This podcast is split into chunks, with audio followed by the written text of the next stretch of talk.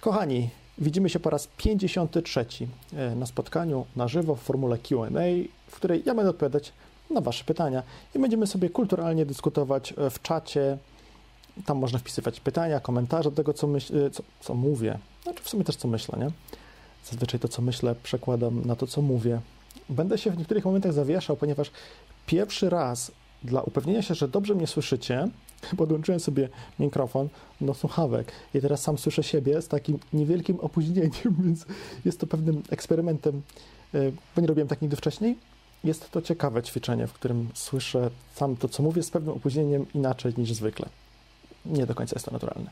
W każdym razie, pytań w sumie nie ma jakoś tak dużo. Byliście ostatnio chyba na wakacjach wszyscy, tak jak ja. Ja byłem przez prawie miesiąc na urlopie, przez 4 tygodnie, więc przez ten czas dostałem stosunkowo mało komentarzy, pytań z pytaniami, a na dużą część tych, które były, odpowiedziałem, bo miałem dużo czasu, więc tak wyszło, że więc tak wyszło, że tych komentarzy z pytaniami nie ma za dużo do tego live'a, więc myślę, że się szybko uwiniemy i każdy pójdzie do swoich, e, swoich tematów. Oczywiście to pozwoli nam więcej czasu spędzić na rozmowie z Wami, czyli na odpowiadaniu na pytaniach, na pytania zadawane w czacie. Hejka pisze Ania z Zielonego Wzgórza, Tomek K pisze cześć Krzysiu, Adrian Sakowicz pisze cześć.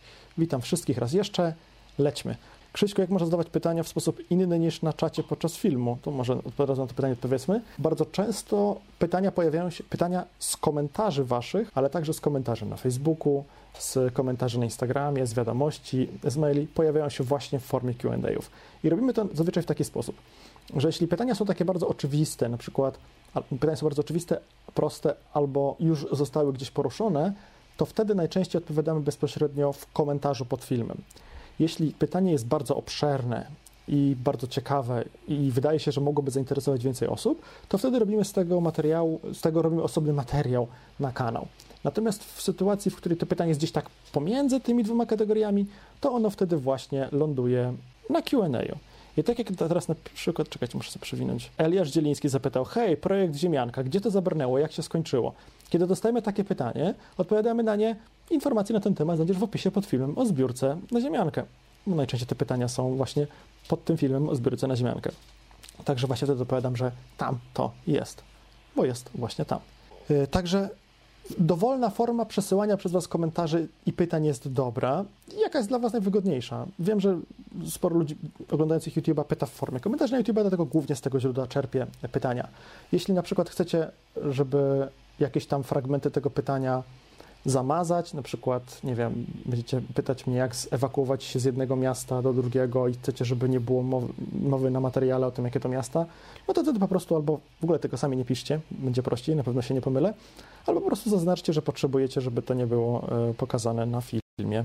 Tu jest logo naszego sklepu internetowego, w którym sprzedajemy różne fajne rzeczy służące przygotowaniu na trudne czasy i to jest jedna z metod wspierania nas, wspierania naszej działalności. Kolejną metodą, która pojawiła się stosunkowo niedawno, są tak zwane super thanks. Nie wiem, jak to się nazywa w języku polskim, jak to jest przetłumaczone na YouTubie.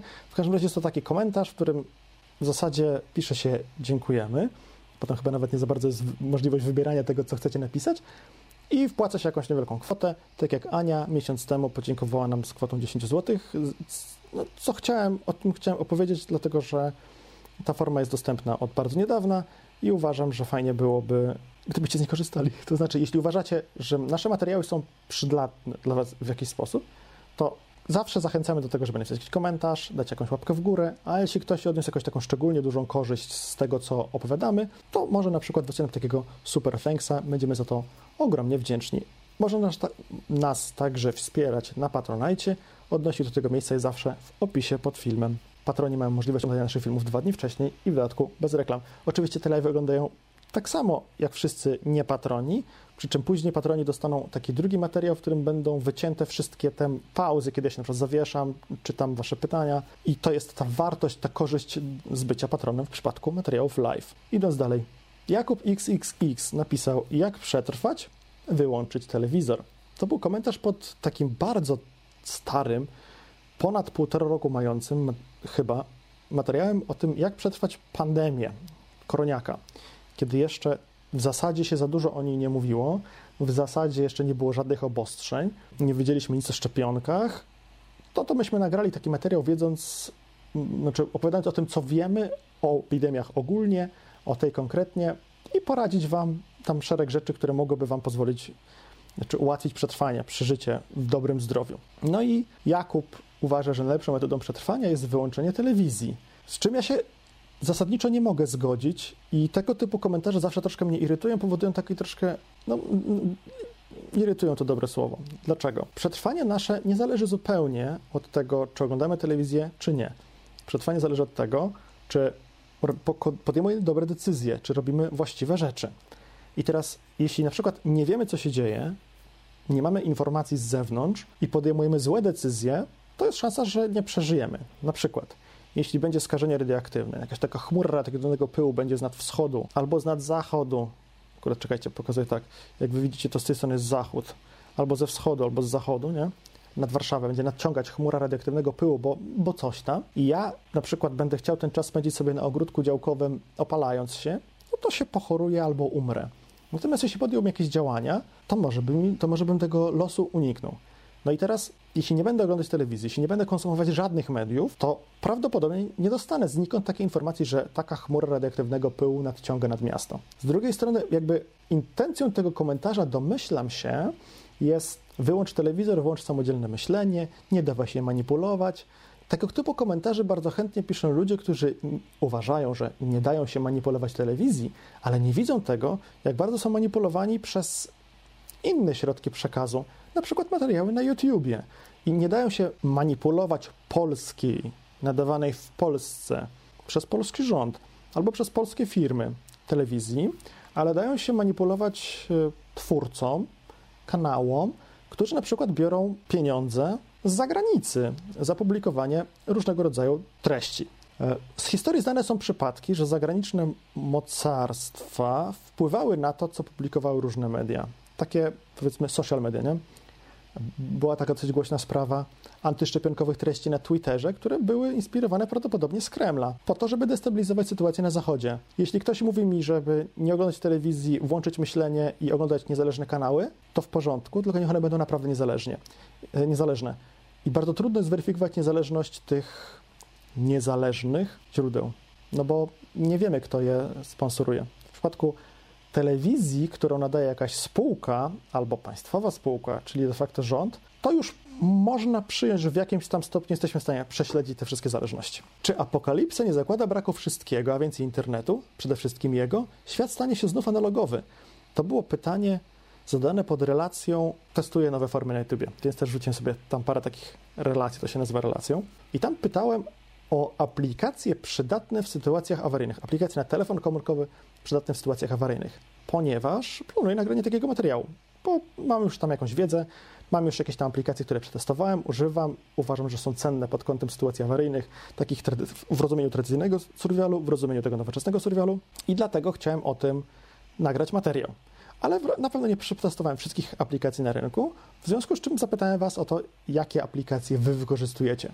No i R. Wagner napisał albo napisała taki komentarz świadczący o tym, że jakby nie do końca rozumie, po co nam te telefony w sytuacji awaryjnej, bo rzeczywiście apokalipsa, taka sytuacja apokaliptyczna, która może być bardzo różnego rodzaju, w naj, takim najgorszym scenariuszu, na przykład długotrwałego braku prądu albo wojny, albo nie wiem, jakiegoś takiego globalnego kataklizmu, że gdzieś uderzy burza słoneczna, niech będzie, albo że gdzieś uderzy meteoryt w innym miejscu w Europie i cały świat skryje się pod pyłem powiedzmy, nie? będzie taka zima, no nie postnuklearna, tylko zimna, zima po uderzeniu asteroidy. To wtedy nie będzie internetu. W porządku. Ale czy to oznacza, że automatycznie nie będą działać telefony komórkowe? No nie oznacza to tego.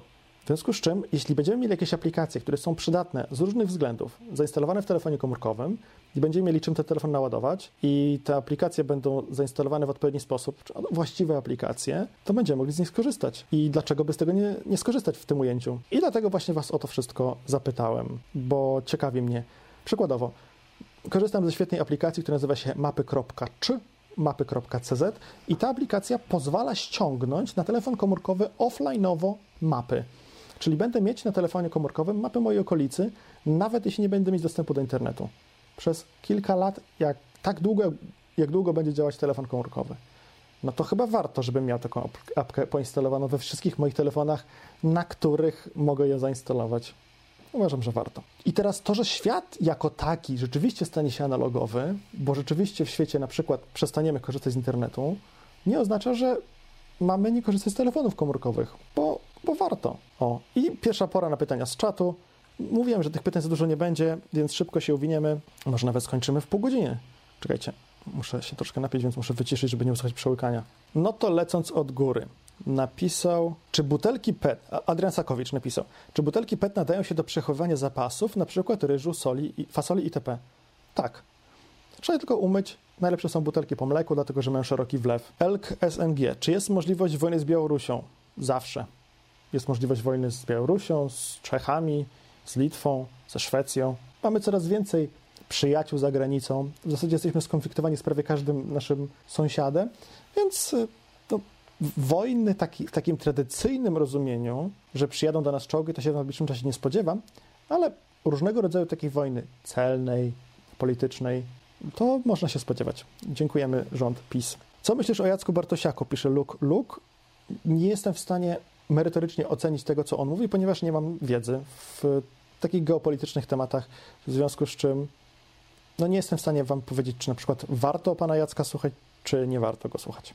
Przewijam do góry, patrzę, czy były jakieś czytania, które przegapiłem, ale chyba nie, więc idąc niżej. Czy przeglądałeś już aplikację Bivi? Nie, jeszcze nie.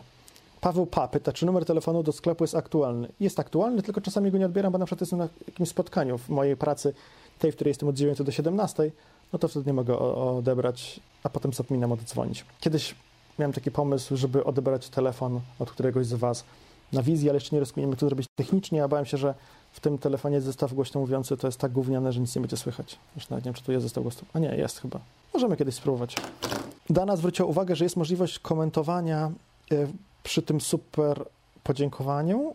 W zależności od tego, jaką kwotę się wpłaca, to może napisać kilka słów komentarza. Super, nawet nie wiedziałem, bo ze dwa razy chciałem komuś wysłać taki datek na YouTubie, natomiast ten twórca, któremu chciałem wtedy ten datek przekazać, nie miał tej funkcji jeszcze włączonej, więc nie, nie zrobiłem tego, więc nawet nie wiem, jak to z perspektywy widza działa. Bartłomiej Oszczak pyta, czy będą blackouty w najbliższej przyszłości? Sieć jest stara i przeciążona, a i do tego fotowoltaikę przeciąża system, a dużo osób rzuciło się na montaże paneli. No jest takie ryzyko zawsze i ono co roku rośnie, bo co roku rośnie zapotrzebowanie na prąd. Tylko, że od kiedy jest ta fotowoltaika, to też trochę rośnie podaż tej energii elektrycznej.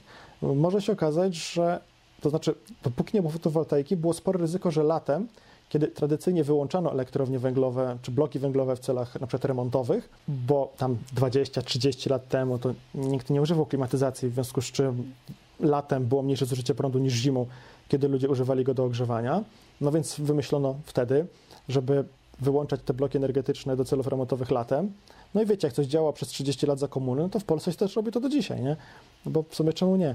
To znaczy, ja troszkę się nabijam z kolegów energetyków, może nie do końca słusznie, natomiast fakty są takie, że kiedy się zaczęło podłączać dużo klimatyzatorów do gniazdek i nagle się okazało, że ludzie tego prądu zużywają latem więcej niż kiedyś i więcej niż na przykład wiosną, no to te odstawienia zaczęły być problematyczne zwłaszcza w momencie, w którym okazywało się, że na przykład niski poziom wód w rzekach uniemożliwia działanie tych elektrowni, które do chłodzenia wykorzystują wodę z rzeki, na przykład elektrowni e, Kozienice czy elektrowni Połaniec. No i to też powodowało, że mogła moc wypadać z systemu. No i wtedy było ryzyko takiego, takiego blackoutu, czy rolling blackoutu, czy brownoutu.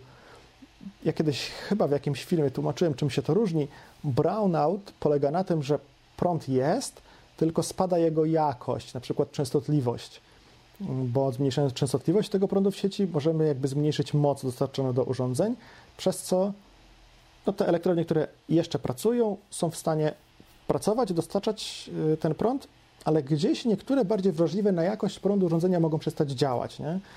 Więc to też jest, potencjalnie może być problem.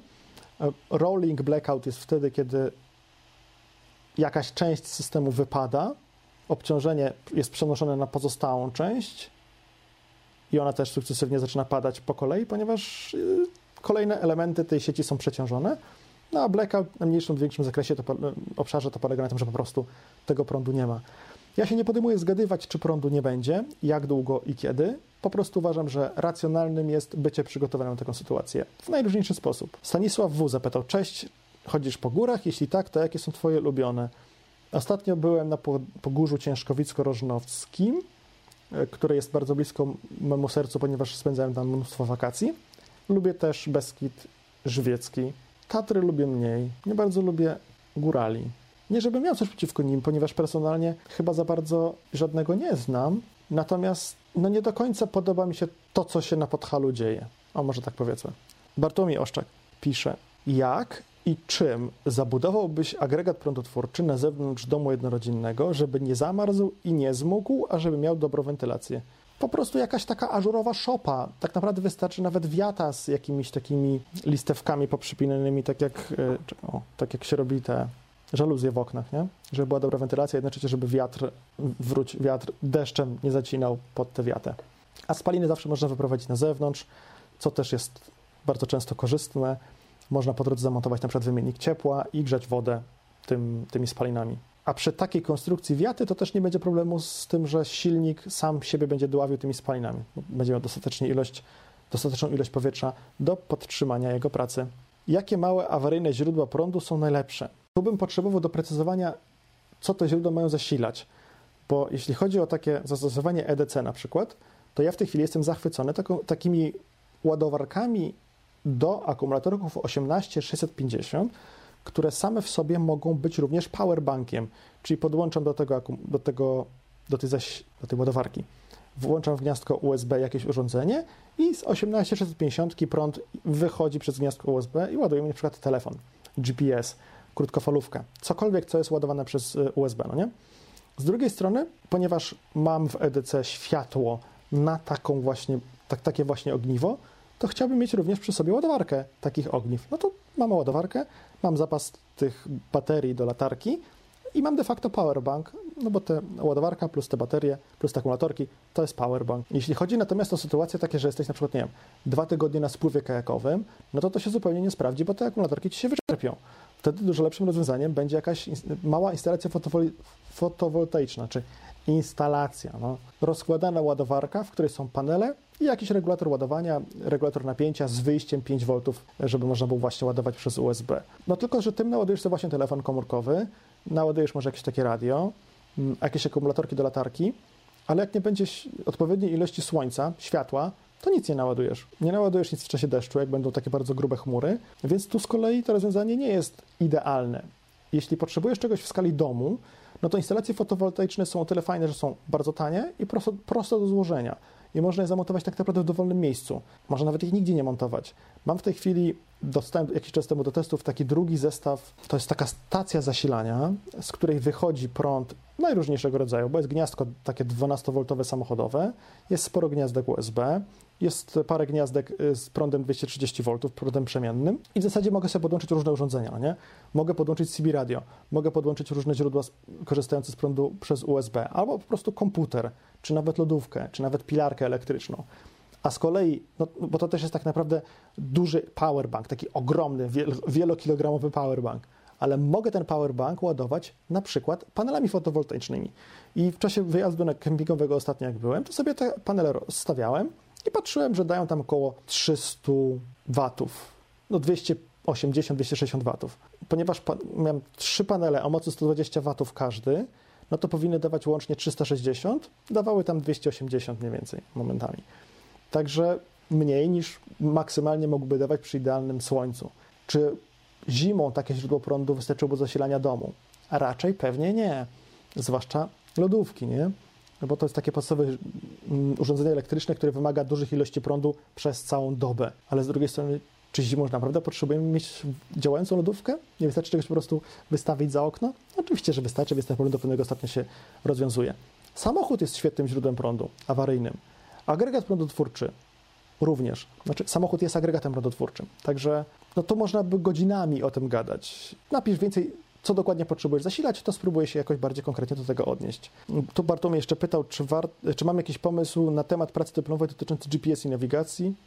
Nie bardzo. Czy jest jedzenie, które można przechowywać nieskończenie długo i dzięki któremu można byłoby przetrwać? Na przykład ryż plus miód coś jeszcze. Jest szereg takich produktów, o których się mówi, że właśnie są praktycznie wieczne. Na przykład właśnie pszenica czy ryż. Pszenica w szczególności w formie ziarna, nie w formie mąki, nie w formie kaszy, kuskusa, czyli makaronu, tylko w formie ziarna przed zmieleniem. Uważa się, że to, że, że to źródło kalorii jest w stanie przetrwać wiecznie. Znaczy, w naszej skali wiecznie to jest kilkadziesiąt lat, nie? Z drugiej strony można kupić na rynku, nawet u nas w sklepie, produkty, które mają 15-20-letni okres trwałości wybity na opakowaniu i gwarantowany przez producenta. Czy naprawdę potrzebujemy kupować czegoś, coś, co wytrzyma dłużej? W moim odczuciu nie. Natomiast z tą pszenicą, z tym miodem jest taki problem, że najłatwiejsze do przechowywania są takie produkty, które mają w zasadzie wyłącznie węglowodany i białko. Trochę tego białka. Nie? Jak coś zawiera więcej tłuszczu, no to już z przechowaniem tego jest problem. Więc okazuje się, że no, nie bardzo da się zrobić zbilansową dietę z tego typu produktów, tak jak pisze Adibos. W sensie można przetrwać, ale raczej nie w dobrym zdrowiu. Więc polecam Waszej uwadze taki nagrany materiał niedawno, nagrany, nagrany niedawno materiał o top 30 najcenniejszych produktach spożywczych, które można przechować bez lodówki i które warto jest mieć na trudne czasy, bo można z nich zrobić bardzo dobrze zbilansowaną dietę. I tam w zasadzie z niewielkimi niedoborami, które dosyć łatwo możemy sobie suplementować. Czy masz pozwolenie na broń sportową kolekcjonerską? Myślałeś o nagrywaniu filmów dotyczących jej użytkowania, pisze Mr. Chad Masters. No nie całkiem, to znaczy no nie mam. W zasadzie jak można nie mieć całkiem? No nie mam. E, mam patent strzelecki, mam licencję, czyli mógłbym w zasadzie zrobić to pozwolenie niebawem. Z różnych względów, o których nie do końca chcę mówić, e, go nie mam. Brakuje mi patentu na strzelbę. I chyba będę chciał jeszcze dorobić patent na strzelbę, bo kiedy ja zdawałem patent w 2013 albo 2014 roku, jakoś tak lata temu, no to wtedy, żeby zdać patent na strzelbę, trzeba było z pięciu wystrzelonych rzutków zestrzelić trzy. Ja nie zestrzeliłem żadnego, więc y, no sami widzicie, no, pełne prawo nie zdać tego egzaminu. Natomiast w tej chwili zdaje się go strzelając do stojących po prostu blaszanych paperów, które trzeba trafić i przewrócić. No i nie miałbym z tym chyba problemu, tym bardziej, że w międzyczasie sporo ze strzelby postrzelałem, więc raczej bym dał radę. Tym bardziej, że na tych patent egzaminach jest, no trzeba, to co tam jest zapisane, że trzeba trafić, to trzeba trafić, natomiast łatwiej jest się wyłożyć na egzaminie, robiąc jakieś takie błędy typu, że ktoś odkłada nierozładowaną broń na stół, albo po komendzie ładuj zaczyna strzelać, chociaż nie powinien. Nie? Także na takich zasadach bezpieczeństwa jest się dosyć łatwo wyłożyć, no ale to chyba by mi się udało, bo te chyba znam. Pisze Mateo.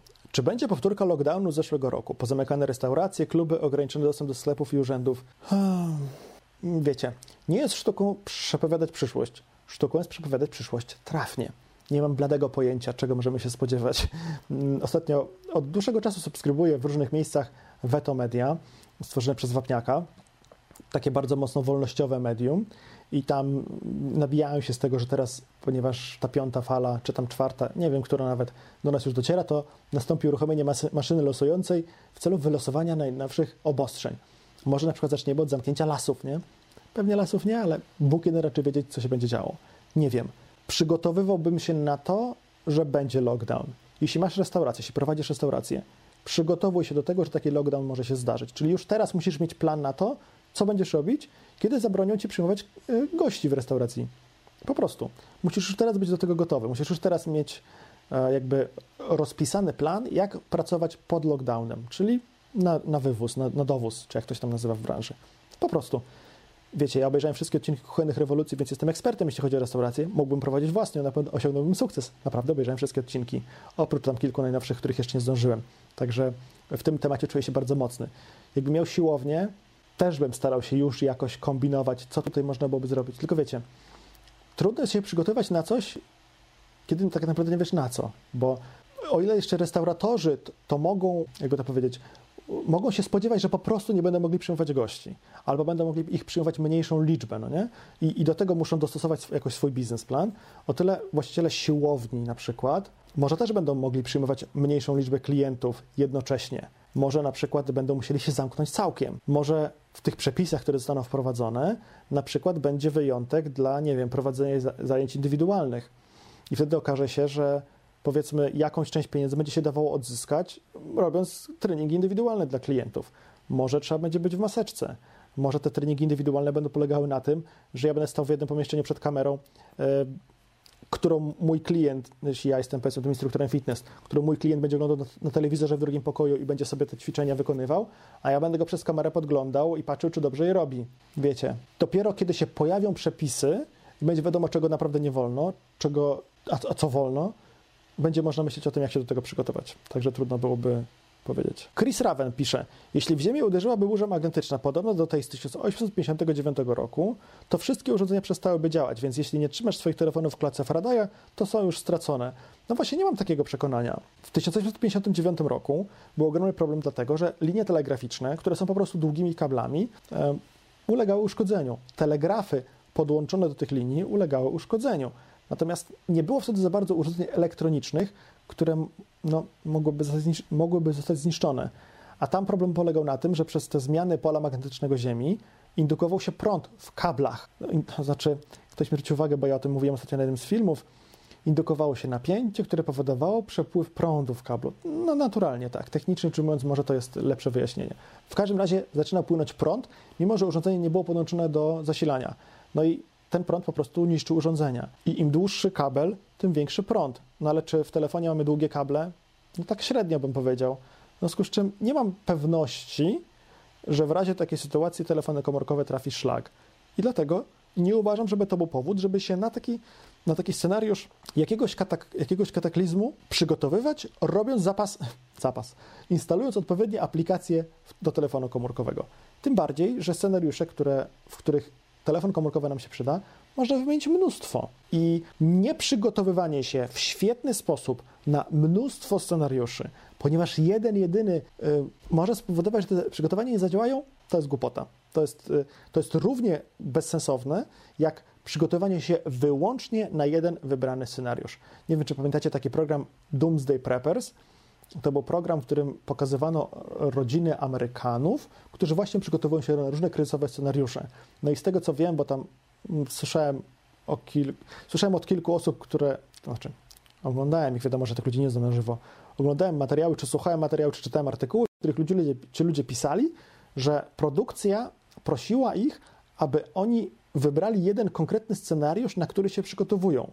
Bo tam każda z tych rodzin mówiła, że my przygotowujemy się na przykład na kataklizm gospodarczy, my przygotowujemy się na apokalipsę zombie, my przygotowujemy się na wojnę z Chińczykami, nie? I to sprawiało takie wrażenie, jakby oni się przygotowywali wyłącznie na ten jeden kataklizm.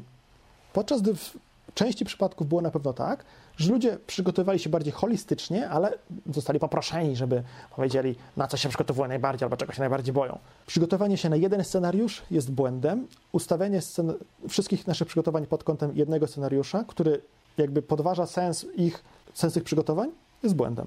Po prostu. Chris Raven pisze, jeśli mapy to tylko papierowe, im mniejsza skala, tym lepiej. Tak, ale nie do końca oraz nie. To znaczy mapy papierowe, wiadomo, że mają szereg zalet. Ja też mam mapy papierowe. Nie dalej jak na, dwa razy na wyciągnięcie mojej ręki, no mógłbym wstać i wy... zrobię to, żeby nie było, że jestem gołosłowny, tylko muszę uważać, żeby nie, nie hałasować kablem od mikrofonu. Ale w plecaku, który tutaj leży, o, teraz słyszycie, jak odpinam. Chcę go dostać. Proszę bardzo. Żeby nie było, że jestem głosowny, co tu widać? Mapka. Okolice Warszawy. Mam takich, takich dokładnie map chyba ze cztery. Super mapa, zgod... napisane jest mapa zgodna z GPS. Bogata i aktualna treść turystyczna. Szlaki pieszo-rowerowe, odległości na szlakach. Naprawdę super, bardzo przydatna mapa dla turystów. I jest zafoliowana. Dlatego ją lubię. No i z tej mapy korzystam bardzo często, idąc sobie na wycieczkę gdzieś w okolicach Warszawy. Ale ta mapa no nie jest tak idealna w wielu aspektach. Zaraz, zaraz Wam pokażę na przykładzie. Kiedy ta mapa została wydana? Aktualizacja 2014, czyli 7 lat temu. No to jest, wiecie, 7 lat temu, w dobie rozbudowującej się dzięki naszemu fantastycznemu rządowi i pieniądzom z Unii, yy, chciałem takiego innego słowa użyć, Unii Europejskiej, no nie? To jest taka trasa S79 i tu jest narysowane, jak ona będzie szła dalej. No to tego jeszcze nie ma, nie? Tu jest taka trasa S7 i pokazane, jak będzie szło dalej. No to ta trasa już jest. Ta trasa już jest zrobiona. A tu na mapie jeszcze nie ma. A tej nie ma wcale. No i teraz e, wiecie, kiedy człowiek się ewakuuje z miasta i duża trasa prowadzona na nasypie przez dużą część otoczona płotem, żeby zwierzęta nie mogły przechodzić, z ekranami dźwiękochłonnymi, jest pewnego rodzaju przeszkodą, którą trzeba jakoś pokonać. No i jeśli ewakuujesz się w oparciu o starą mapę, na której tej trasy nie ma, będzie ci trudniej, będziesz musieć nadrobić kilka kilometrów. Więc tak, fajnie jest, żeby, mm, fajnie jest, żeby mieć taką mapę papierową, ale trzeba bardzo dbać o jej aktualność. Natomiast Chris Raven napisał, że im mniejsza skala, tym lepiej, co jest oczywiście nieprawdą, ponieważ im większa skala, tym lepiej. To znaczy, skala, no dobra, będę tutaj taki, taką trochę zośliwą szują, ale ja miałem zawsze dobre oceny z geografii, i mój dziadek był geodetą, w związku z czym zwracano takie drobiazgi uwagi. Uwagę, tu jest skala 1 do 75 tysięcy. Lepiej, kiedy jest 1 do 50, 1 do 25, 1 do 20, czyli kiedy ta liczba za dwukropkiem jest mniejsza. Ale ponieważ to jest ułamek 1 podzielone przez coś tam, to najlepiej, żeby ten ułamek był jak największy, czyli żeby był tu 1 do 10 tysięcy, a nie 1 do 100 tysięcy. Im ta druga liczba jest mniejsza, tym więcej szczegółów widzimy na mapie, no ale też tym więcej papieru zajmuje dana mapa, to znaczy mapa danego obszaru. Więc im większa skala, tym lepiej. Pozdrawiam zupełnie niepotrzebny rant i przypieprzanie się, ale wiecie, to pomaga potem dogadanie się z fachowcami. Jak pójdziecie do sklepu i powiecie, że chcecie mapę, oni wam dadzą jakąś, powiecie, o nie, ja chcę tutaj o większej skali, a oni wam dadzą nie taką, jak chcecie, powiedzą, że lepszej nie ma, podczas gdy była, to się nie dogadaliście z nimi, no to właśnie po to się przydaje jakby znajomość tych e, właściwych pojęć. Przemek Sulima-Kowalewski. Oglądam Cię już od jakiegoś czasu. Mam pytanie, czy mierzyłeś już gdzieś w terenie w różnych warunkach atmosferycznych, tak, tak aby się przekonać, czy na pewno dasz radę? Mi ostatnio z takiego wypadu wykruszyło się paru osób, jednak nie miała gdzie się załatwić, a druga nie miała gdzie się myć, chociaż jezioro było, masakra. To znaczy tak, ja w ogóle nie zakładam mm, przetrwania w głuszy. Absolutnie to nie jest element mojego scenariusza. Doskonale wiem, że to nie są przyjazne warunki do przeżycia. To nie są warunki, w których warto bytować, jeśli chcemy uciec przed jakąś no, apokalipsą, katastrofą, nie wiem, skażeniem, wojną, głodem, brakiem prądu. Żeby przeżyć, kiedy nie będzie prądu, kiedy ludzie będą plądrować sklepy w miastach z głodu, ja nie będę się ewakuował do lasu, bo to jest głupie. Ewakuuję się do miejsca, w którym gęstość zaludnienia jest mniejsza, w którym mam pewne udogodnienia, włącznie z zapasem żywności, i tyle. Nie będę zakładał, że będę sobie budować szałas z gałęzi i siedzieć w tym szałasie tygodniami, bo to zupełnie nie, kłóci się z moją strategią przetrwania. Natomiast czasem robię takie różne sobie eksperymenty. Teraz na przykład jak byłem przez parę dni jeździłem sobie samochodem kempingowym, to był taki moment, że zamiast skorzystać, jak Bóg przykazał z, kemp- z prysznica na kempingu, no to ja się myłem za pomocą minimalnych ilości wody w umywalce, czy w zasadzie w zlewie, w tym samochodzie kempingowym, po to, żeby w ramach takiego urlopu przetestować na przykład, ile ja muszę zużyć wody realnie, żeby w miarę czuć się komfortowo, nie? żeby w miarę czuć czystość.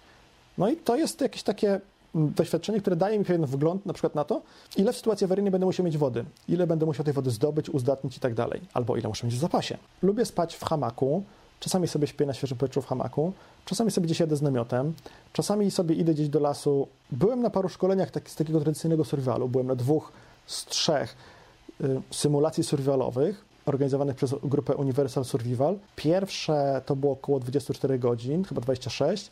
Drugie trwały około 48. Trzeci blok trwa 3 dni. Na to trzeci blok nie poszedłem, ponieważ drugi mnie przetyrał i stwierdziłem, że mam, mam to w nosie. Pierwszy okazał się no, bardzo mocnym, jakby to powiedzieć, bardzo mocno skonfrontował moje przekonania z rzeczywistością. I jeszcze bardziej utwierdziłem w przekonaniu, że to po prostu nie jest strategia dla mnie.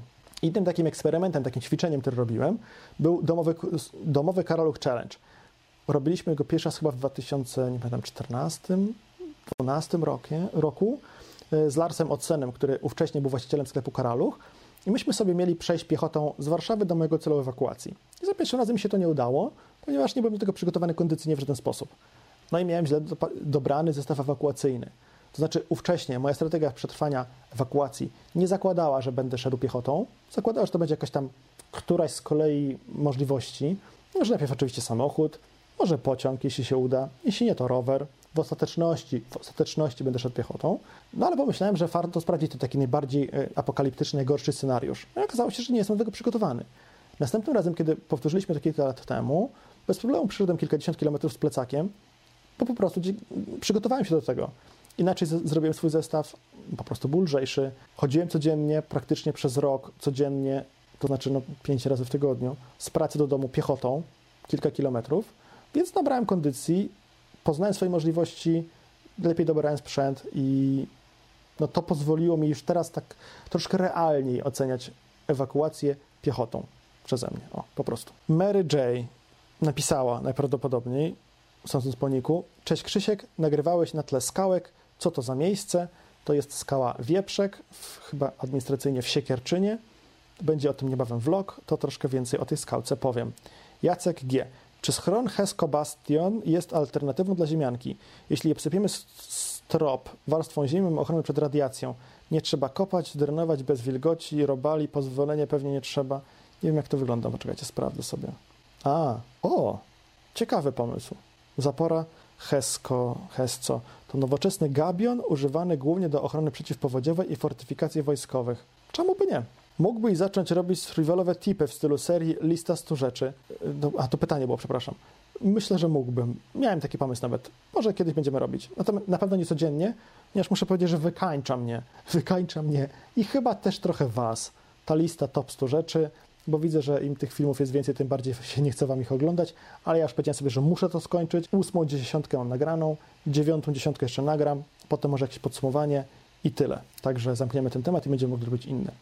Pisze Marek Marek. Siema, czy suszenie kiełbasy na kaloryferze może wywołać jad kiełbasiany, czy nie? Nie wiem. Raczej nie. Raczej zasuszenie mięsa powinno zatrzymać pałeczki jadu kiełbasianego. Szukałem w pamięci, czy to są pałeczki, laseczki, czy... ale chyba pałeczki. Więc raczej, raczej nie. Przy czym jad kiełbasiany jako trucizna, czy jako związek chemiczny jest dosyć łatwo rozkładany przez ciepło. Więc w zasadzie mm, wystarczyłoby na przykład taką kiełbasę pokroić i powiedzmy zagotować, ugotować ją w zupie, no nie? żeby już mieć pewność, że ten jad kiełbasiany uległ rozkładowi. To znaczy, personalnie nie jadłbym nic, o czym wiem, że jest, jest w środku, czy może być w środku jad kiełbasiany. Po prostu bym tego nie jadł, nawet po ugotowaniu. I nie rekomenduję tego. Ale moja wiedza wskazuje, że to mogłoby pomóc. Teraz są fajne ładowarki, wystarczy, że jest widno i już ładuje. E, Nie potrzeba słońca. E, Chodzi o ładowarki fotowoltaiczne. Tak, ale zawsze jest to kwestia tego, jaki one mogą, e, jaką moc mogą wytworzyć. A jest to zależne wprost proporcjonalnie i to nawet chyba z kwadratem od natężenia promieniowania słonecznego, które pa, pada na taki panel po prostu. Gdybyś miał spędzić rok w lesie, a zabrać mógł tylko jeden plecak, to jako źródło prądu wolałbyś fotowoltaikę, dynamo, turbinę wodną czy ogniwo Peltiera. To zależy, gdzie bym miał uciekać. Bo gdybym chciał się ewakuować do lasu nad strumień, to mała turbina wodna z cał- z całą pewnością będzie najlepsza. Jeśli będę wiedział, że będę siedział cały czas w jednym miejscu. Jeśli miałbym zakładać, że będę musiał się przynosić co kilka dni, to dynamo byłoby pewniejsze. Ale hmm, nie wiem. Gdybyś nie był preper, y, youtuberem, to czy porzuciłbyś grupy preperskie, które są wylęgarnią różnych dziwactw? Nie, chyba nie. Tak się trochę nabijam, że tam czasami są jakieś właśnie dziwactwa. Nasza grupa jest super. Tam żeby nie było tych dziwactw. Y, Zachęcam do kliknięcia. Link do naszej grupowej, facebookowej, facebookowej grupy dla fanów jest w opisie pod filmem. Dalej widzę tylko 68 łapek w górę. Weźcie, dajcie proszę, proszę te łapki w górę, bo to za mało ich jest. A to jest sygnał dla YouTube'a, że ten film jest dla Was użyteczny. Przemek Sulima-Kowalewski. Dlaczego w Polsce tak trudno o broń? Mieszkam w Danii, wystarczy rok czasu być aktywnym członkiem strzelnicy i po roku dostaje się pozwolenie na broń. Mało tego, pozwolenie jest na całą Unię, więc nie mam problemu z zakupem broni przykład w Niemczech lub innym kraju i wożenie jej przez granicę. Nasze pozwolenie też jest ważne w Unii, przy czym pozwolenie w Polsce nie daje możliwości pojechania do Niemiec z własną bronią tak, tak o, bo to wymaga spełnienia również przepisów niemieckich. Natomiast moż, można na polskie pozwolenie kupować broń w Niemczech bez żadnego problemu. Wymaga to pa- papierów, no ale to jest do zrobienia. A dlaczego tak trudno? Bo nie ma woli politycznej, żeby było łatwiej. Bo nikomu nie zależy na tym, żeby było łatwiej. Bo od kiedy w 2011 mm, u- u- ugrupowania, których dziś powiedzielibyśmy, że lewicowe i centrolewicowe, rozszerzyły dostęp do broni w Polsce, no teraz się nic nie zmieniło. Po prostu. Ostatnio pomyślałem, że dobrą opcją byłoby nawieść kontenery morskie, żeby odgrodzić działkę. Czy uważasz, że to dobry pomysł? Za duże zamieszanie? Nie wiem, czy to jest dobry pomysł. W sensie budować takie fortyfikacje, to na pewno nie będzie to dyskretne. to raczej nie będzie dyskretne. O, Bartłomiej Oszczak napisał, czy chcesz jako pierwszy zrobić filmik mojego nowego systemu EcoFlow Delta plus fotowoltaika plus EcoFlow Gas Generator plus Smart Home Panel razem ponad 10 kW sportowany smartfonem? jeśli będziesz miał ochotę mnie zaprosić, to ja bardzo chętnie przed z kamerą, pogadamy jak to działa, pokażemy to widzom i jak najbardziej. W, w rozliczeniu za tę przysługę mogę się jakoś odwdzięczyć. Dogadamy się. Dobra, słuchajcie, chyba doszedłem do końca, albo prawie do końca, więc idźmy dalej z pytaniami z czatu, wróć z pytaniami z prezentacji i za chwilę wrócimy do czatu. O, narzekałem na, na to, że nie do końca jesteście zadowoleni z tej serii top 100 rzeczy. No i ma się to komentarz Krzysztofa, czy tylko ja uważam, że ta seria odcinków to taki zupełny absurd? Przecież Krzychu wymienia w nich w zasadzie cały gusowski koszyczek. Serio. Chyba nie ma ani jednego produktu, którego nie kupiłem w ciągu ostatniego roku, którego nie wymieniłeś. XD. Może poza meblami. No, ale właśnie o to chodziło, żeby wymienić te rzeczy i zastanowić się przy każdej z nich, czy rzeczywiście one będą w polskich warunkach znikać ze sklepów. Jakby taką intencją, która mi przyświecała, kiedy wymyślałem ten cykl i przy omawianiu każdego kolejnego punktu, jest założenie, żeby krytycznie oceniać te punkty, a nie bezmyślnie przekładać jakąś gotową listę znalezioną w internecie na nasze warunki. Wiem, że bardzo wielu z nas szuka nas, was. Ja i wy, o karetka jakaś albo policja, szukacie gotowych rozwiązań, no nie?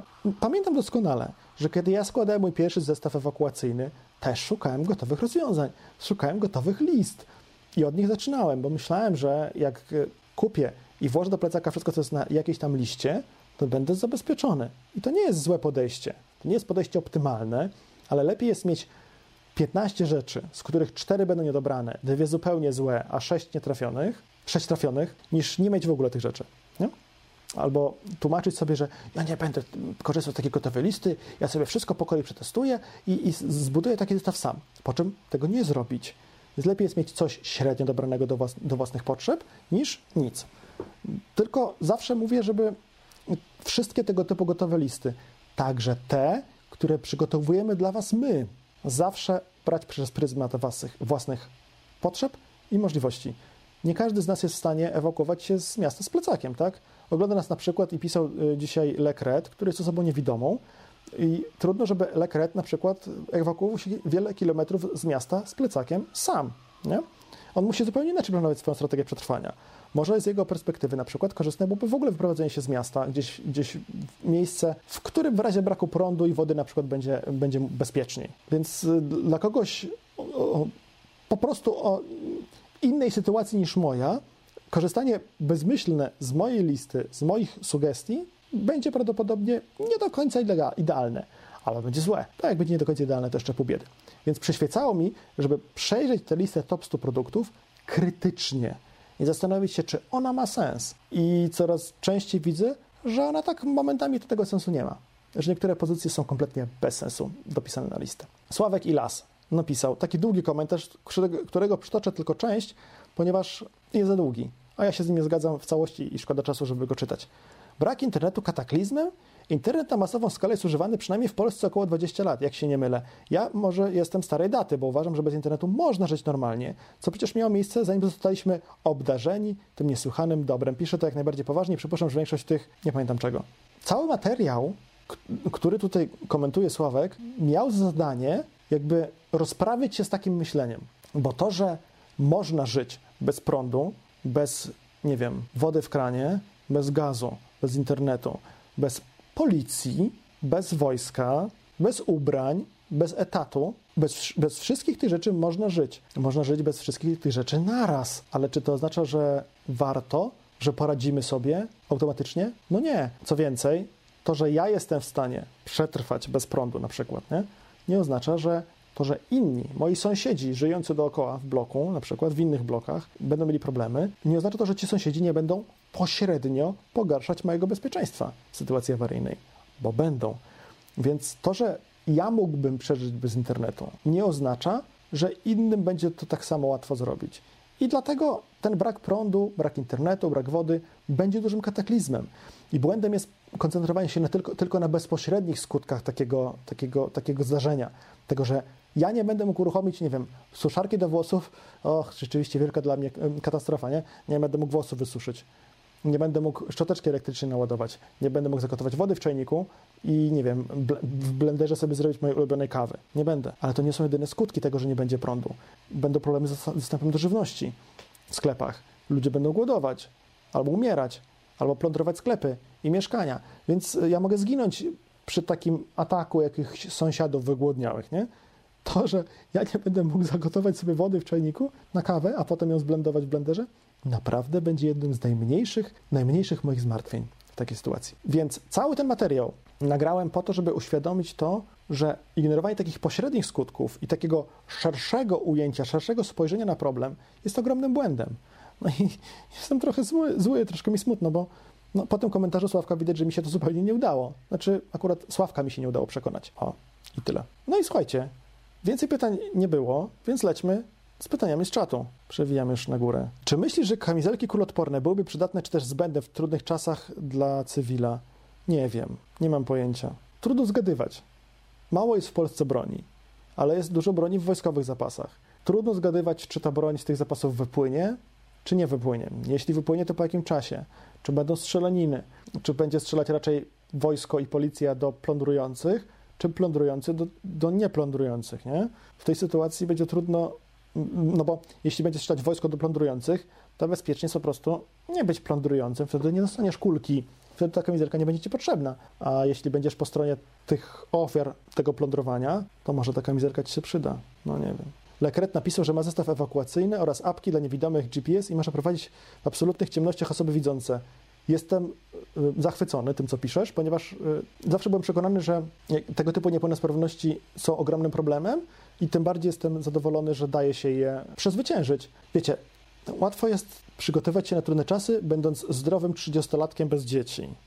Jak trzeba na przykład wyliczyć swoją rodzinę, prababcie, albo babcie, albo rodziców, którzy są specyficzni na przykład, nie? nie chcą robić zapasów trudne czasy, bo w telewizji mówią, że nie trzeba, no to wtedy się to robi trudniejsze. Paweł Petrowski, czy słyszałeś o jasnowidzu Nazar? Wizję w punkt. Jeśli tak, co o nim sądzisz? Słyszałem, nic o nim nie sądzę, ponieważ nie znam jego przepowiedni. Jasnowic ma bardzo dużo argumentów i przestrzega przed wojną w listopadzie 2021. Jak odpowiednio długo mówisz o jakiejś wojnie, to zawsze jakaś wojna się znajdzie. Także ja nie przywiązuję specjalnej wiedzy do tego typu, wagi do takich, do takich przepowiedni. O, na przykład napisał Toady. Wystarczy używać mózgu i nie brać zastrzyku śmierci. To jest prawda. To znaczy, jeśli ktoś chce się poddać eutanazji, to niestety w Polsce za bardzo nie może. Musi cierpieć, ponieważ w Polsce cierpienie jest wartością nadrzędną. Tak każą panowie chodzący w sukienkach, którzy mają jakieś takie dziwne tendencje do tłumaczenia, co mają robić z życiem ludzie, w których sytuacji oni się nigdzie nie znaleźli. W każdym razie, no, w Polsce eutanazji zrobić nie można, więc zupełnie nie wiem, o jaki zastrzyk śmierci może chodzić Toadiemu. Znaczy ja się domyślam, co tam jemu się w głowie kłębi, są to zupełnie e, bezpodstawne bzdury. Co gdy paranoja zaczyna wchodzić i boisz się wzięcia do wojska, burzy słonecznej i nie cieszysz się z życia, bo masz tylko czarne myśli?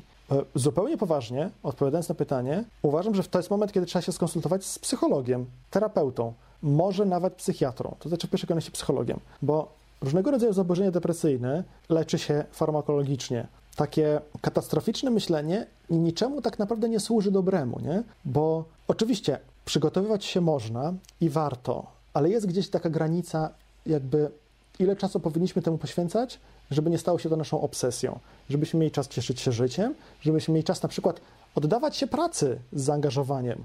No bo jak was walą z roboty, bo będziecie się obijać albo przeglądać tylko na tych, y, w robocie siedząc całymi dniami Allegro, żeby kupić kolejne nowe racje żywnościowe albo kolejny nowy nóż czy saperkę, no to to też jest, to też będzie wymagało później domowego survivalu, żeby przeżyć bez kolejnej, bez etatu, bez kolejnej pensji, nie?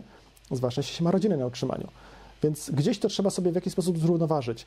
I jeśli takie czarnowidzenie odbiera ci radość z życia, to zupełnie poważnie mówię, że warto się skonsultować z, terape z terapeutą, z psychologiem, ponieważ on prawdopodobnie będzie w stanie troszkę ci pomóc myśleć inaczej o, o tej sytuacji. U niektórych ludzi te przygotowania, które oni czynią na trudne czasy, o większości ludzi, przygotowania, które czynią na trudne czasy, jakaś poduszka finansowa, zapas żywności, one służą im do poprawy bezpieczeństwa i zwiększają znacząco ich poczucie bezpieczeństwa.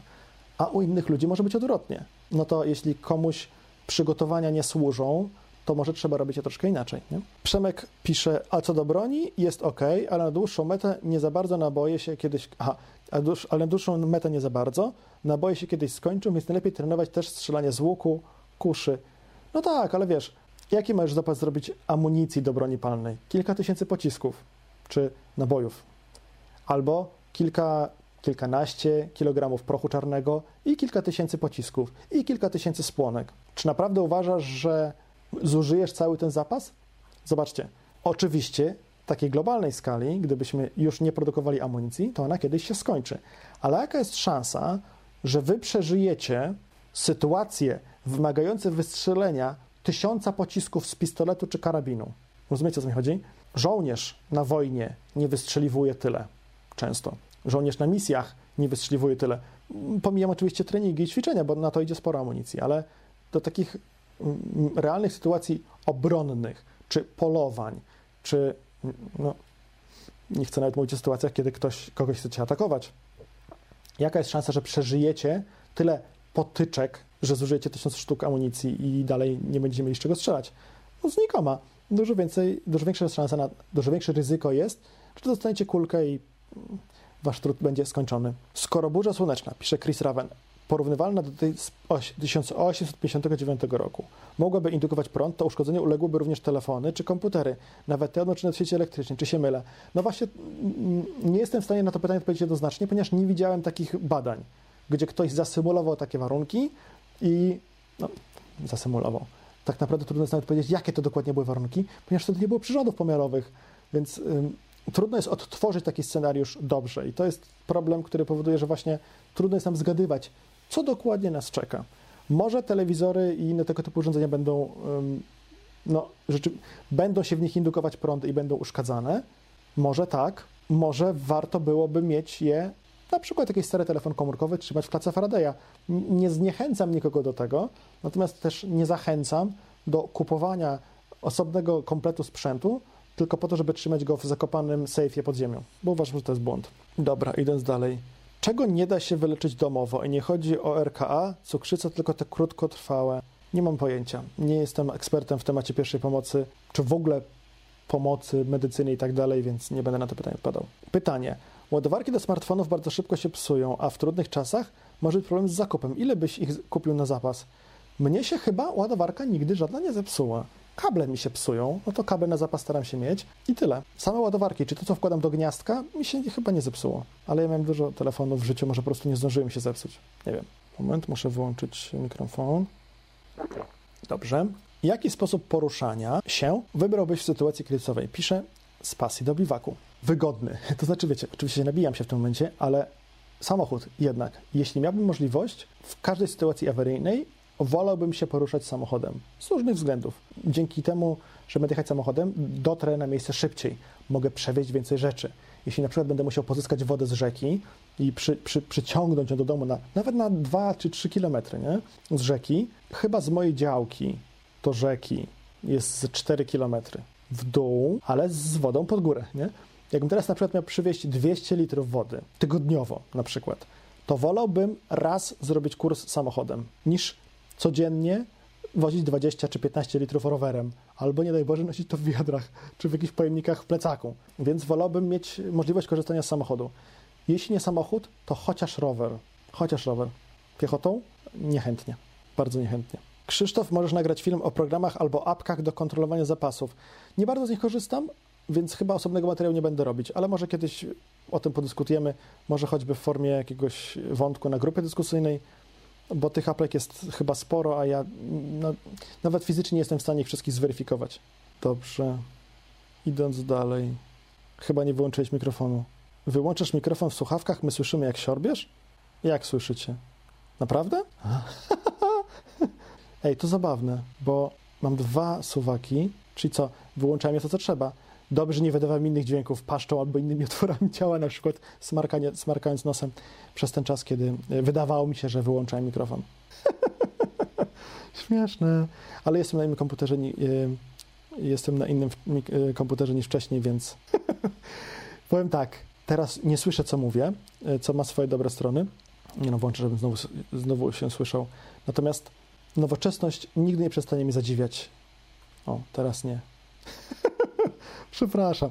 Wiem, że ten dźwięk, kiedy ja przełykam, jest strasznie nieprzyjemny, bo mikrofon mam tutaj blisko i jakoś te dźwięki w moim przełyku się strasznie głośno niosą. No nic nie poradzę. No, takie życie. Teraz już będę wiedział, co trzeba wyłączać. Dobra, czekajcie, bo znowu gdzieś za, za daleko mi to uciekło. O zapasie żywności mówi się dużo, A co z zapasem odzieży? Hmm.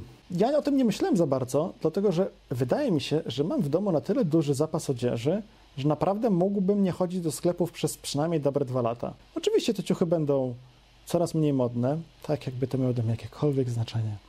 Te ciuchy będą coraz bardziej zniszczone, będzie trzeba je łatać, cerować, y, może zszywać, może nie wiem, przerobić długie spodnie na krótkie, jak mi się gdzieś tam coś mocniej popruje, ale myślę, że dałbym radę. Jeśli natomiast czujesz, że u ciebie trochę jakby masz tych ubrań za mało, to myślę, że fajnie byłoby, byłoby taki zapas mieć. Patryk Kozak pisze, dalej w coś grasz, na przykład Fallout? Teraz gram w Diablo 2 Resurrected. Już jestem na 30 którymś tam levelu czarodziejką. Lepiej mieć jedną dużą apteczkę, czy na przykład pięć małych i każda z nich ma inne wyposażenie. O wow, w jednym miejscu to chyba wolałbym mieć wszystko w jednej apteczce, żeby mieć pewność, że będę mógł to łatwo i szybko znaleźć, nie? A nie zastanawiać się, w której to z tych pięciu apteczek był akurat ten element, którego teraz poszukuję. Także chyba wolałbym mieć jedną dużą, ale lepiej jest mieć trzy duże w różnych miejscach, nie?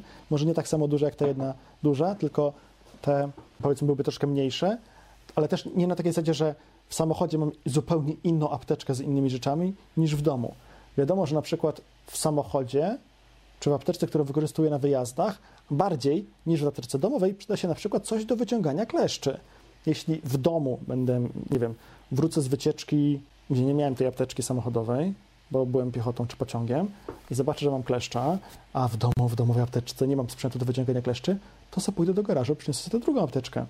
Ale no nie chciałbym na przykład na gwałt szukać czegoś, co jest w samochodzie, a jest mi niezbędne, nie wiem, do, nie wiem, udzielenia takiej pierwszej pomocy dziecku na przykład.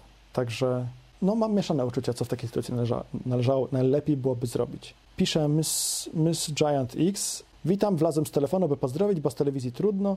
Popieram pogląd polityczny. Też uważam, że ludzie na tej ziemi wolą się modlić, zamiast się uczyć. Edukacja jest najważniejsza. Pozdrowerki. Tak, chociaż też wiadomo, że nie wszystkiego trzeba się w życiu uczyć. Ale jeśli coś interesuje, to jak najbardziej. E, Maki Tor. Czy grupa domowy Survival na Telegramie to twoja? Tak, na Telegramie mamy profil i na Telegramie mamy grupę. I nie wiem, czemu nie dodajemy informacji o tej grupie, a nie o tym profilu tu na Facebooku. Wróć, tu na YouTube i w innych miejscach. Trzeba. Pico.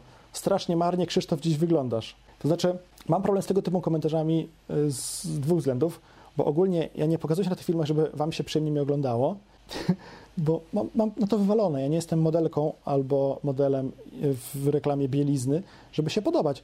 Ja po prostu przychodzę tu po to, żeby wam opowiadać o sobie i zupełnie niepotrzebne są tego typu komentarze. Natomiast tak obiektywnie na to patrząc, to wyglądam tak, jak wyglądam. Może trochę przytyłem, może trochę źle spałem, może to jest kwestia oświetlenia, z jakiego korzystam, a korzystam pierwszy raz z takiego okrągłego rinka zamontowanego dookoła aparatu. Może to w jakiś sposób uwypukla, nie wiem, jakieś moje niedoskonałości urody.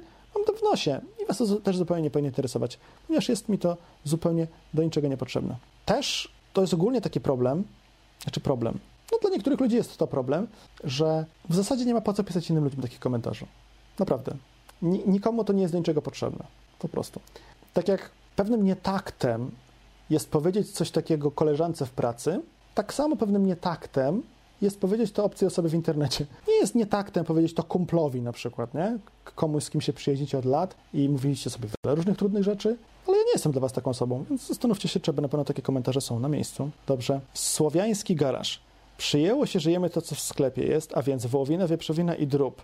Czy próbowałeś jeść inne mięso w swoim życiu, typu nutrie, bobry, szczury, dziki i robaki? Dziczyznę staram się jeść, jak tylko mam jakąkolwiek okazję. Bardzo lubię dziczyznę. Bardzo lubię dziczyznę jadać w knajpach, więc takie jelonki, y, dziczki, dziki jak najbardziej. Bardzo chętnie przy każdej okazji. Natomiast sam w życiu nie polowałem. Nie mam też chyba znajomych myśliwych. Kiedyś miałem się wybrać do sklepu z takim mięsem y, właśnie dziczy, z dziczyzną, po czym zanim się tam wybrałem, to go zamknęli, więc już no nie zrobiłem sobie suszonego mięsa z jelenia, nic takiego. Próbowałem kiedyś kupić chyba kangura albo krokodyla, już nie pamiętam, co, co to było w ofercie w Lidlu, ale też się nie załapałem. Nie, ja szczerze mówiąc jestem coraz bliższy tego, żeby kompletnie odstawić jedzenie mięsa. Lubię, ale nie aż tak bardzo. Mógłbym żyć bez mięsa. Może tam parę razy w roku zrobię sobie wyjątek na kiełbaskę z ogniska albo tatara, ale tak to to. Słyszałem, jak przyłykasz, pisze Łukasz26 i to chyba w momencie, w którym inni nie słyszeli? Pomyśl, czy te twoje umiejętności telekinetyczne nie przydałyby się do jakiegoś celu. Pytanie, jeśli woda byłaby zatruta w kranie i jeziorach, jak znaleźć wodę gruntową? Są jakieś narzędzia, w sensie wodę podziemną. No, różdżkarze powiedzieli ci, powiedzieliby ci, że tak, że można używać różdżek. I ja widziałem kiedyś takiego różdżkarza, który chodził z, z wahadełkiem i znalazł dziadkom wodę na działce. Dziadek tam potem wod- wykopał i rzeczywiście woda w niej była. Czy gdyby wykopał w innym miejscu, to by jej nie było? I don't know. Mam ograniczoną, ograniczone zaufanie do tego typu metod zdobywania informacji i, i tyle. Tu postawię kropkę. Jak możemy się przygotować na bankructwo USA? Pisze Tomasz Andrzejewski. E, Mój Boże, tu bym polecił materiały nasze z kanału o takim zabezpieczeniu finansowym na trudne czasy bo bankructwo USA może bardzo mocno pozmieniać gospodarczą i finansową sytuację na całym świecie. I w tych okolicznościach dobrze byłoby być możliwie samowystarczalnym, niezależnym, mieć zapas pieniędzy, nie mieć długów i tak dalej. Ale to można godzinami o tym mówić, dlatego, dlatego mówię, że e, warto obejrzeć te materiały. Są chyba trzy. Nie pamiętam, o czym jest pierwszy, nie pamiętam, o czym jest drugi, bo nagrałem je chyba z półtora roku temu, albo dwa, albo trzy, a ostatni z wiosny tego roku jest o złocie i srebrze. Dlatego najbardziej pamiętam, o czym był. Jest jakiś uniwersalny strój na cztery pory roku. Dla niektórych to duży problem. A jeszcze jak się ma dzieci, weź ubrania, dobierz, dzieci rosną, a po dwóch latach te ciuchy nie będą dobre, więc dalej, co dalej, co zrobić? No, w takiej sytuacji będąc, kupować, kupować ubrania na zapas. Po prostu. O, Mr. Chad Masters. Gdybyś wygrał kilka miliardów w EJP, to zrobiłbyś bunkier dla swojej rodziny, a może na 100 czy 1000 osób. Domyślam się, że chodzi o osób, bo to nie padło w komentarzu. Pewnie, żebym zrobił taki bunkier. I na pewno bym o tym nie powiedział, bo po co? Pewnie założyłbym drugi kanał, gdzie bym nagrywał zupełnie anonimowo. Bo może ktoś chciałby o tym oglądać. Dobry wieczór, pisze Adrian S. Pamiętasz odcinek o zakopywaniu jedzenia w rurze PCV? Jaki teraz według Ciebie jest najlepszy sposób na tego typu zapas? Chyba bym w tej chwili zakopywał żywność w dużych wiadrach, takich z zakręcanym wieczkiem, albo w beczkach z zakręcanym wieczkiem, bo łatwiej, znaczy no, łatwiej Więcej ziemi trzeba wykopać, ale za to można więcej tego, tej, tej żywności w tej beczce schować. Dobrze. A propos umiejętności na trudne czasy, czy potrafisz oprawić i poćwiartować zdobycz? Przede wszystkim nie miałbym czym tej zdobyczy zdobyć, w związku z czym ta umiejętność, no, moje przeżycie nie będzie zależało od mojego braku tej umiejętności. Także tak. Czy szamba może posłużyć jako bunkier? Są takie firmy, które produkują szamba betonowe, na przykład z możliwością przysypania ich grubszą warstwą ziemi, bo mają mocno wzmocniony strop. Takie coś może posłużyć za bunkier, znaczy bunkier, za schron przeciwradiacyjny. Takie coś może posłużyć też, no, zabezpieczyć nas przed wybuchem, taką falą uderzeniową na przykład. Więc jeśli nie bunkier, nie schron, to czemu nie coś takiego? Jedną z umiejętności, którą warto nabyć na trudne czasy, to wyrób alkoholu, czy to wina, czy to piwo, czy też umiejętność destylacji, pisze Lekret. Myślę, że tak, bo Alkohol ma szereg różnych zastosowań, nie tylko do picia, ale także jako paliwo, paliwo do kuchenek, paliwo do samochodu, paliwo do lampek, a jednocześnie można go wykorzystywać na przykład do dezynfekcji różnych powierzchni. Ran to tak mniej, ale powierzchni jak najbardziej, nie? Czy, czy, czy dłoni. Także jak najbardziej można o tej umiejętności pomyśleć. Czy warto kupić maskę gazową? Znowu ktoś napisał przeciwgazową. Czy warto? Nie wiem. Bo to jest pytanie czy, typu, czy kiedyś spotka nas jakiś kataklizm, w którym będzie nam potrzebna maska przeciwgazowa? Nie wiem. Ja mam. Myślę, że radziłbym swoim bliskim, żeby mieli. Ale czy, czy to nie będą zmarnowane pieniądze? Nie wiem. Myślę, że będą. Mam nadzieję, że będą. Owady doskonałe źródło białka, tanie, ekologiczne, smaczne, jak dobrze przyrządzone. Też tak słyszałem, aczkolwiek chyba nigdy owadów nie jadłem. No dobra, słuchajcie, przewinęłem do samego końca, więc może mówmy się tak, że trzy, max pięć najbliższych ciekawych pytań, takich sensownych, nie takich głupich. Mogą być pytania o szczepionki. Śmiało, dawajcie. Odpowiem a potem się pożegnamy, bo już jest, wiecie, 21.13, trzeba iść spać, nie wiem, w grę pograć, z bliskimi pobyć, z psem pójść na spacer. Rozglądałem się, czy mój pies nie usłyszał, ale nie usłyszała na szczęście. Auto, diesel czy benzyna, czy może gaz? Było to pytanie chyba już wiele razy. Ja zawsze mówię, że diesel. Chociaż najlepsze to w ogóle ładowalna hybryda i zapas benzyny i fotowoltaika na dachu, bo 50 km dookoła domu sobie można jeździć na tym prądzie, a na dłuższej, dłuższe wycieczki można jak najbardziej na benzynie. Mały Dzik napisał, że już po trzeciej dawce przypominającej. No ja się pewnie długo jeszcze nie będę kwalifikować do trzeciej, ale jak będzie, to pójdę. Oczywiście, że pójdę. No dobra, słuchajcie, to jak nie ma jakichś pytań, bo tu pytań na przykład Karol Walesieniuk pyta, jaki komunikator najbezpieczniejszy? Nie wiem, więc na to pytanie odpowiem. O, Napisał, czy będziesz szczepił się kolejnymi dawkami? Trzecia, czwarta i może więcej? Będę. Jeśli takie będą rekomendacje, jeśli nauka będzie mówiła, że warto, to będę. Tak jak nauka mówi, że warto myć ręce po sraniu, więc myję ręce po sraniu. No. Mr. Chad Masters. Większym, większym ryzykiem jest zaszczepienie się środkiem, który może okazać się wadliwy, czy niezaszczepienie się z nadzieją na wyrobienie naturalnej odporności. Ja na to patrzę w takim troszkę szerszym ujęciu, bo ryzykiem dla mnie będzie nie tylko to, że ja umrę, ale też, że na przykład umrą moi bliscy, których ja zarażę. Szczepionki, żadne szczepionki, nigdy szczepionki nie dawały stuprocentowej odporności na wszystko, to znaczy na wszystkie odmiany choroby, w każdych warunkach, u każdej osoby, łącznie z jakimiś tam takimi specyficznymi, mm, współistniejącymi schorzeniami. Nigdy, żadne. Nigdy żadne szczepionki w historii nie dawały 100%, więc teraz też nie dają. To, że się ludzie dziwią temu, to tylko świadczy o tym, że nie, uważa, nie biologii, no albo po prostu już zdążyli to zapomnieć. Um, więc ja mogę się zarazić i mogę zarazić kogoś ze swoich bliskich. W związku z czym nie chciałbym na przykład, żeby moi rodzice czy dziadkowie poumierali na koroniaka, więc to wszystko w całości rozpatruję. Ryzyko, że ktoś z moich bliskich umrze, kontra ryzyko, że ja się zaszczepię i to ryzyko zminimalizuję. Uważam, że zaszczepić się jest warto. Mógłbyś nagrać film o tym, jak wykorzystać olej jako paliwo? Ech, pomyślę o tym. Trochę mi się nie chce robić biodiesla, a to jest najlepsza metoda, ale w sumie może by trzeba było. Chris Raven, co myślisz o instalacji off-grid, na przykład do ładowania motocykla elektrycznego? Dlaczego by nie? Hulajnogi elektrycznej, roweru elektrycznego. Ja mam rower elektryczny. Będę mógł, to będę jeździł na prądzie z własnego, z własnego źródła. Nie będę mógł, to nie będę jeździć na prądzie. Wymontuję z akumulator i tyle. Będzie lżejszy. Jose Gomez pisze, to nie tylko nauka mówi, że trzeba mieć ręce po sraniu. No pewnie, że nie tylko nauka, ale nauka mówi, nie? To, że tam, nie wiem, pan w telewizorze mówi, że trzeba mieć ręce po sraniu, albo mama mówiła, albo pani w przedszkole mówiła, że trzeba mieć ręce po straniu, to nie znaczy, że trzeba, nie? Mama mogła ci mówić, że trzeba się żegnać przed posiłkiem, czy to znaczy, że trzeba? No, niekoniecznie. Czy planujecie włączyć łączność poprzez pasma krótkofalarskie do łączności awaryjnych? Na ten moment nie. Natomiast nie twierdzę, że w przyszłości, w przyszłości się to nie zmieni, bo środowisko preperów częściowo przenika się ze środowiskiem krótkofalarzy. Nie ma sensu się zamykać na łączność krótkofalową, taką amatorską. Amatorskie krótkofalarstwo wymagające licencji, czyli wykraczające poza PMR, CB i, i tyle. Nie ma sensu się na to zamykać, ale ponieważ ja się na tym kompletnie nie znam, to nie ma sensu w ogóle tego też robić, no bo nie zrobię nic mądrego, nie napiszę nic mądrego, kiedy się o tym nie wiem, kiedy o tym nic nie wiem. Dużym problemem jest w przekazie medialnym mówienie tego, że szczepionka chroni cię w 100%, gdzie to szczepionka zaczyna uwalniać swoją moc dopiero w wyszczepionym społeczeństwie. Nie widziałem nigdy w mediach żadnego komunikatu, że szczepionka chroni w 100%. Więc to jest delikatnie mówiąc manipulacja. Ale to znaczy, wiecie, może były takie komunikaty. Może gdzieś ktoś kiedyś powiedział, że szczepionka chroni w 100%. Chętnie zobaczę taką odpowiedź. Ja nie widziałem i twierdzę, że nie było. No dobra, ostatnie dwa pytania. Swoim domu, pisze Mr. Chad Masters, starasz się zastępować urządzenia elektryczne niewymagającymi energii, czy też odkładasz to do godziny W? Nie. No, ja mieszkam w mieszkaniu w bloku, nie? Nie mam tu gazu, mam tu tylko prąd, więc mam kuchenkę indukcyjną. I jakby, no nie będę gotować na gazie w butli w bloku, bez sensu. Natomiast staram się mieć przynajmniej pod ręką, może niekoniecznie tutaj w mieszkaniu, ale może na przykład gdzieś w mieście ukrytą jakąś opcję zagotowania czegoś inaczej. Nie?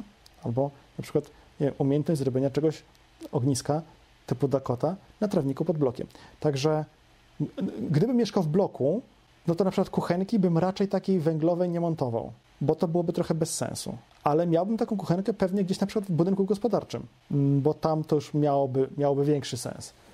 Miałbym wtedy na pewno, prawie na pewno miałbym kominek, żeby mieć niezależny od prądu gazu źródło ciepła. No tu w bloku takiej możliwości nie mam. Mogę sobie co najwyżej kupić um, biokominek, ale nie ma gdzie tu postawić. Patryk Kozak. Przeprowadzałeś kiedyś pierwszą pomoc, czy gasiłeś pożar? Pierwszej pomocy nie, natomiast pożar gasiłem. Miałem może wtedy z 8 lat, może 10. I jeździliśmy wtedy w takie miejsce, na, na taki kompleks działek, za płotem którego działkowcy wywalali zbieranie swoich działek, gałęzie, igły, liście, bo to był las taki głównie iglasty, ale też sporo liści było, ludzie zbierali. Więc ludzie sobie zbierali to z działek, sprzątali działki i wywalali, wywozili to na taczkach właśnie na takie duże składowisko, paręnaście metrów za płotem ich kompleksu. Nie wiem, do kogo należała ta ziemia wtedy, ale no, tak po prostu wywozili. No. Nie było to eleganckie, nikt o tym nie myślał, że to nie jest eleganckie, po prostu się to wywoziło na to śmietnisko. Tylko tam były takie same biodegradowalne rzeczy. Tam nikt nie wyrzucał butelek, puszek i tak dalej. Tylko tego typu odpady. No i jakiś taki nie do końca trzeźwy człowiek, który palił tam papierosa, zapruszył w tamtym miejscu ogień. I my się pamiętam, idąc z jakąś moją rodziną, widzieli tego gościa, że tam sobie siedzi, pali, a jak wracaliśmy z wycieczki paręnaście minut później, to już się zaczynało palić. I zanim zorganizowaliśmy ludzi do pomocy i wiadra, ludzi z wiadrami, żeby wodę z rzeki nosić we wiadrach, przekazywać sobie sukcesywnie i gasić ją, no to ten pożar już miał ogromne rozmiary. No, ja mówię z perspektywy dziecka, nie wiem jak naprawdę to był duży pożar, ale dla mnie jako dziecka wydawał się on ogromny. Ugasiliśmy go, bo było bardzo blisko do rzeki, tam było może kilkadziesiąt, małe kilkadziesiąt metrów do rzeki, więc przekazując sobie wiadro z rąk do rąk, bardzo szybko ugasiliśmy. Znaczy, bardzo szybko. To mogło trwać półtorej godziny, no. Nie pamiętam aż tak dokładnie, ale mam takie poczucie, że szybko ugasiliśmy ten pożar i o. I do dziś chyba większego pożaru tam nie było, w tamtym miejscu, z tego co pamiętam. No dobra, kochani. Było mi bardzo miło Was dziś gościć na kanale, pogadać z Wami. Bardzo lubię te live'y, ponieważ no to jest taka najlepsza forma wymiany myśli, e, spostrzeżeń, uwag, a na zlotach, no to się widujemy max raz czy kilka razy w roku. To jest troszkę za mało. Więc na pewno za jakieś kilka tygodni znowu się spotkamy. A na koniec tradycyjnie chciałbym Was bardzo gorąco zachęcić do obejrzenia innych materiałów, które dla Was przygotowaliśmy. W szczególności, czekajcie, muszę się przełączyć. W szczególności, a nie, moment, moment jeszcze muszę znaleźć scenę. O, w szczególności tego filmu, do wspierania nas na Patronacie za pomocą tego odnośnika i do zasubskrybowania naszego kanału, aby nie przegapić kolejnych filmów, które dla Was przygotujemy. Do zobaczenia w następnym filmie.